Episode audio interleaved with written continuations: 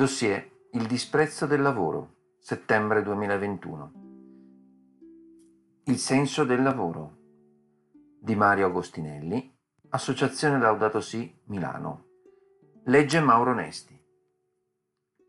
Anche in Italia si verifica un'escalation nell'attacco al lavoro che potrebbe essere paragonata a quella fase di repressione che caratterizzò gli anni 50 e 60 del secolo scorso, interrotta quasi inaspettatamente proprio dalle, dalla fine degli anni 60, con le conquiste maturate in una crescita democratica dell'intera società. La costituzione di democrazia che si affermava nel paese varcava finalmente la soglia delle fabbriche e degli uffici e il suo cammino si sarebbe detto irreversibile man mano che si avvicinava alla fine del secondo millennio. Gli sconvolgimenti della globalizzazione liberista, mentre da una parte hanno sovvertito i rapporti di forza tra capitale e lavoro, hanno contemporaneamente acuito un conflitto con la natura di portata inedita e insuperabile per le sorti della società industriale in espansione. L'incompatibilità con il futuro del pianeta e di chi vi abita e lavora è palese. Un sistema alimentato dal consumo di energia fossile e da un deterioramento di natura non ripristinabile in tempi biologici, si trincera dietro la categoria dello sviluppo e ricorre a un ostinato negazionismo per negare l'emergenza costituita dall'imminenza di un cambiamento climatico brusco. Un tentativo di mantenere lo status quo, oltre che la della sindemia, non solo è irresponsabile, ma anche fondato sulla sottovalutazione di una progressiva e inevitabile saldatura tra la specie umana e l'ambiente, in nome della sopravvivenza. La cura della biosfera e il diritto alla riproduzione dell'intero sistema vivente necessitano un riavvicinamento di lavoro e natura per il mantenimento della salute e della vita sul pianeta. Il capitalismo globalizzato oggi si trova a infierire contemporaneamente su due fronti. Due fronti in ricomposizione, con una pressione micidiale sulle risorse naturali e umane. Siamo a un passaggio storico sconvolgente e tale da imporre una nuova narrazione, di cui hanno preso coscienza Papa Francesco e, in parte, i movimenti delle donne e le nuove generazioni. Il ritardo al riguardo del mondo del lavoro, postosi in posizioni prevalentemente di difesa, ha dato spazio a un'incontrastata corsa alla privatizzazione dei beni comuni e a un inasprimento simultaneo delle condizioni di sfruttamento in ogni parte del mondo, accompagnato da un progressivo deperimento delle risorse della biosfera. Il valore di scambio ha segnato quasi ogni sorta di relazione e il valore d'uso, nonché il senso peculiare dell'operare e della convivenza umana, si sono visti confinati in ambiti comunitari resistenti, ma accanitamente isolati dalle reti di profitto, dalla competizione del mercato, dalle attività criminali e dall'invadenza delle armi. Non c'è esagerazione in questa descrizione. I grandi del mondo, i vari G7, 8, 9 e così via, concludono le riunioni lasciando irrisolti tutti i punti in agenda che riguardano le emergenze cui ci troviamo di fronte. Clima, guerre, ingiustizia sociale. Esaminerò di seguito alcuni casi eclatanti per illustrare il disprezzo per il lavoro e la riduzione della natura e delle persone a scarti con cui viene alimentata una prospettiva ingannevole di massimizzazione dei profitti solo di pochi. Proverò comunque a estendere la categoria del disprezzo per il lavoro e della predazione della natura anche ad aspetti che non si limitano al campo capitalista, ma che riguardano anche le debolezze e le revisioni in corso nel campo della sinistra lavorista o di parte dello stesso associazionismo e delle esperienze a ispirazione social popolare, che vanno ad affollare il centro di uno schieramento che si arroga funzioni di governo in nome del compromesso. Le fasi più acute delle lotte del lavoro si sono manifestate all'interno di quelle sequenze, macchine, tecnologie e organizzazione del processo produttivo ritenute strategiche alla proprietà dei mezzi di produzione. fattore di aumenti di produttività creati grazie all'applicazione dell'innovazione tecnologica, ma spesso divenuti colli di bottiglia quando del loro funzionamento se ne impadronivano in autonomia lavoratrici o i lavoratori addetti. È successo per il Fordismo nel caso della catena di montaggio, per il Toyotismo nel caso dei controlli degli stock e della qualità, per la fabbrica diffusa nel caso dell'assicurarsi la continuità degli approvvigionamenti esterni al core della produzione finale. Non deve sorprendere come questi passaggi chiave della catena produttiva siano stati contemporaneamente sedi di intensi conflitti da parte dei salariati e di improvvisi mutamenti tecnici e organizzative da parte dei padroni. La componente, dovuta al progresso scientifico e della tecnologia, è andata di pari passo con la comparsa e l'obsolescenza di questi autentici nodi delle linee di produzione e dei servizi. Non deve allora stupire se nel passaggio dai sistemi meccanici, Fordismo e Toyotismo in particolare, a quelli elettronici e digitali che hanno favorito la ridistribuzione spaziale della fabbrica a reti su territori dell'intero pianeta, sia divenuto un punto cruciale il nodo della logistica, cioè l'organizzazione del percorso materiale dei componenti e delle merci lungo le tracce disegnate dall'ottimizzazione della rete, dai programmi al computer residenti nell'azienda madre.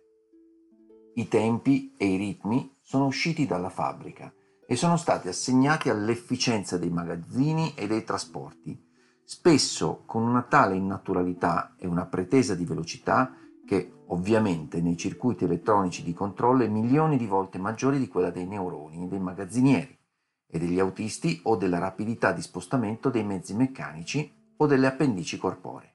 In effetti, il circolo virtuoso del Fordismo consisteva nella capacità dei lavoratori organizzati di contrattare salari e stato sociale per un livello di soddisfazione dei loro bisogni primari, così da assicurare al consumo individuale residuo e al risparmio una funzione anche socialmente condivisibile. Si pensi negli anni 60 e 70 alle politiche per la casa e per le attività ricreative, alla cooperative di consumo, alla diffusione in tutte le dimore dell'accesso all'elettricità, alle politiche tariffarie per i trasporti collettivi.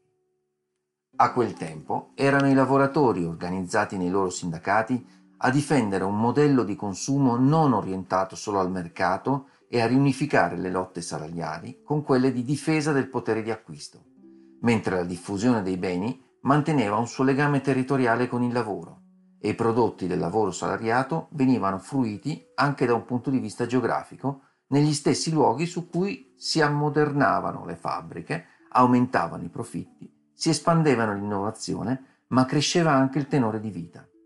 Insomma, tra lavoro e consumo correva un filo sottile che faceva da base progettuale per un rapporto da stringere tra riduzione progressiva del tempo di lavoro e autonoma riappropriazione del tempo della vita.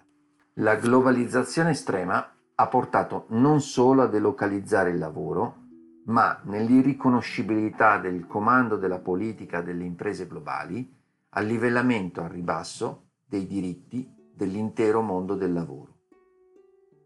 Il ritorno all'indietro è drammaticamente spietato. La logistica si sta rivelando ogni giorno di più come il vero cuore nero del capitalismo italiano. È la logistica il punto di snodo delle linee strategiche del modello produttivo dominato dalle grandi piattaforme, quello dove con maggiore intensità si scaricano i processi di accelerazione in corso e, di conseguenza, si esasperano i livelli dello sfruttamento e le tensioni nel rapporto capitale-lavoro. Il 18 giugno 2021 nella giornata di mobilitazione generale della logistica proclamata dai sindacati di base, un sindacalista viene ucciso da un camionista che forza il picchetto. La settimana prima, a Lodi, sempre nel settore della logistica, operai in lotta contro i licenziamenti e per rivendicare condizioni salariali e normative migliori vengono aggrediti sotto gli occhi delle forze dell'ordine, che nulla hanno fatto per fermare gli aggressori. Nel primo quadrimestre del 2021 i morti sul lavoro sono 306. Erano 280 nello stesso periodo del 2020. Dati sottostimati perché non tengono conto dei lavoratori in nero e delle decine di migliaia di morti per malattie professionali e ambientali. Repressione e violenza contro i lavoratori. Inoltraggio alla Carta Costituzionale che nel conflitto capitale-lavoro si schiera dalla parte del più debole, il lavoratore, da tutelare e rafforzare nella prospettiva di un'eguaglianza effettiva. È indubbio che si sia ormai diffusa una certa assuefazione all'ideologia neoliberale e alle sue narrazioni, ma se vogliamo che il lavoro ritorni a essere strumento di dignità ed emancipazione sociale, dobbiamo pensare a modelli e strumenti da mettere in campo per ridare forza a un'azione collettiva, impegnarci nella costruzione di un fronte unico del lavoro che sia capace di includere tutti i lavoratori. Non basta parlare di lavoro, ma occorre pretendere un lavoro dignitoso, giustamente retribuito, sicuro dalla piaga degli incidenti e ora anche dalle aggressioni che ci riportano ai primi decenni del XX secolo. La morte atroce di Adil Belakdim davanti ai cancelli della Lidl di Biandrate ne è una terribile conferma. Riproduce il profilo della più classica conflittualità sindacale in tempi di imbarbarimento dell'agire padronale, quando si arriva a toccare la nuda vita e a toglierla in un contesto nel quale la logica del profitto mostra di non rispettare più nulla, né leggi dello Stato, di uno Stato che ha abdicato alla propria sia pur formale imparzialità, né della decenza. All'origine di tutto l'iniziativa della FedEx TNT, gigante della trasportistica globale, circa 400.000 collaboratori, 160.000 veicoli, 657 aerei, 22,4 miliardi di dollari di fatturato, grande beneficiata della pandemia, che fin da febbraio ha deciso di chiudere il proprio hub piacentino, lasciando a casa centinaia di lavoratori e distribuendo le proprie sedi logistiche nei capannoni lodigiani milanesi, dove appunto i licenziati hanno inseguito il proprio lavoro disperso e sono stati accolti a sprangate. È un anticipo di come questi padroni intendono la ripartenza e interpretano la fine del blocco dei licenziamenti.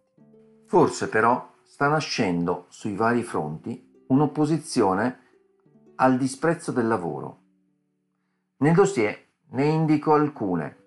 Finalmente, anticipo qui, consumo consapevole, valorizzazione della natura, tutela dell'ambiente, diritto e diritti del lavoro, cominciano a ricomporsi addirittura in scala mondiale e ad apparire un tutt'uno da riconquistare, come era apparso evidente ai più illuminati e purtroppo perdenti interpreti delle lotte operaie del primo Novecento.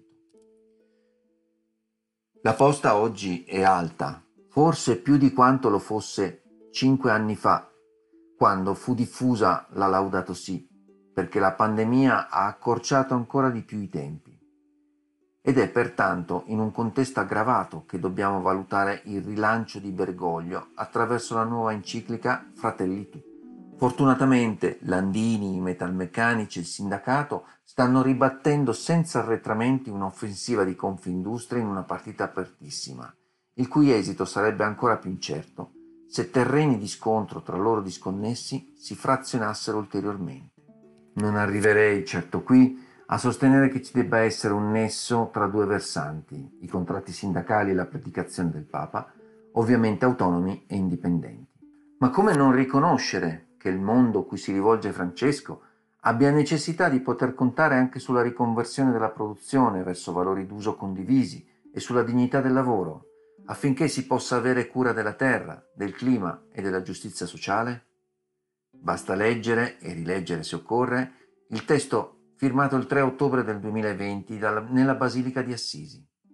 Il Papa riprende sul terreno esplicito dove si sarebbe dovuta collocare la politica, cosa che quest'ultima non ha fatto, l'intero discorso del cambiamento strutturale, antropologico, economico, finanziario e sociale auspicato ma platealmente eluso.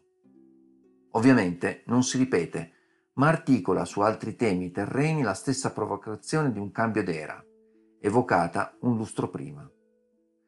Una boccata d'aria per credenti, non credenti, movimenti popolari, democrazie, forze sociali, forze politiche impegnate in cantieri spesso smarriti. Un messaggio e un'alleanza da non lasciarsi sfuggire, anche se risulterà complesso comporre il quadro entro cui superare e sconfiggere l'involuzione nazionalista, populista e xenofoga che comprime gli scarti e le povertà che dilagano nella società mondiale. Parlo di alleanza da costruire perché abbiamo a che fare più con una pietra angolare che con un edificio già strutturato. La diagnosi papale dei mali del mondo è oggettiva ed esplicita, ma la paz costruenses anche quando luminosa e circostanziata, resta debole. Manca un anello, non è un limite di pensiero o di intenti, è un guasto, forse irreparabile nell'ordine delle cose. La fraternità e l'amore universale non hanno ancora la forza che ha animato i movimenti politici in nome delle libertà e dell'uguaglianza. A meno che, con il capovolgimento che nella lettera viene concepito come una nuova gerarchia della triade, libertà, uguaglianza, fraternità, si riscopra un primato di sorellanza e fratellanza tra gli individui e un rapporto nuovo tra loro e la natura mediato dal lavoro. Un lavoro che, avrebbero detto Marx ed Engels di metà Ottocento, produce l'accrescimento della natura umanizzata senza provocare la scomparsa della primordiale natura amica, ovvero un lavoro che si autoalimenta a creare valori d'uso, in un mondo in cui la sufficienza soppianta l'efficienza. Il profitto cessa di essere identificato col fare impresa. Dopo le sconfitte rimangono due certezze.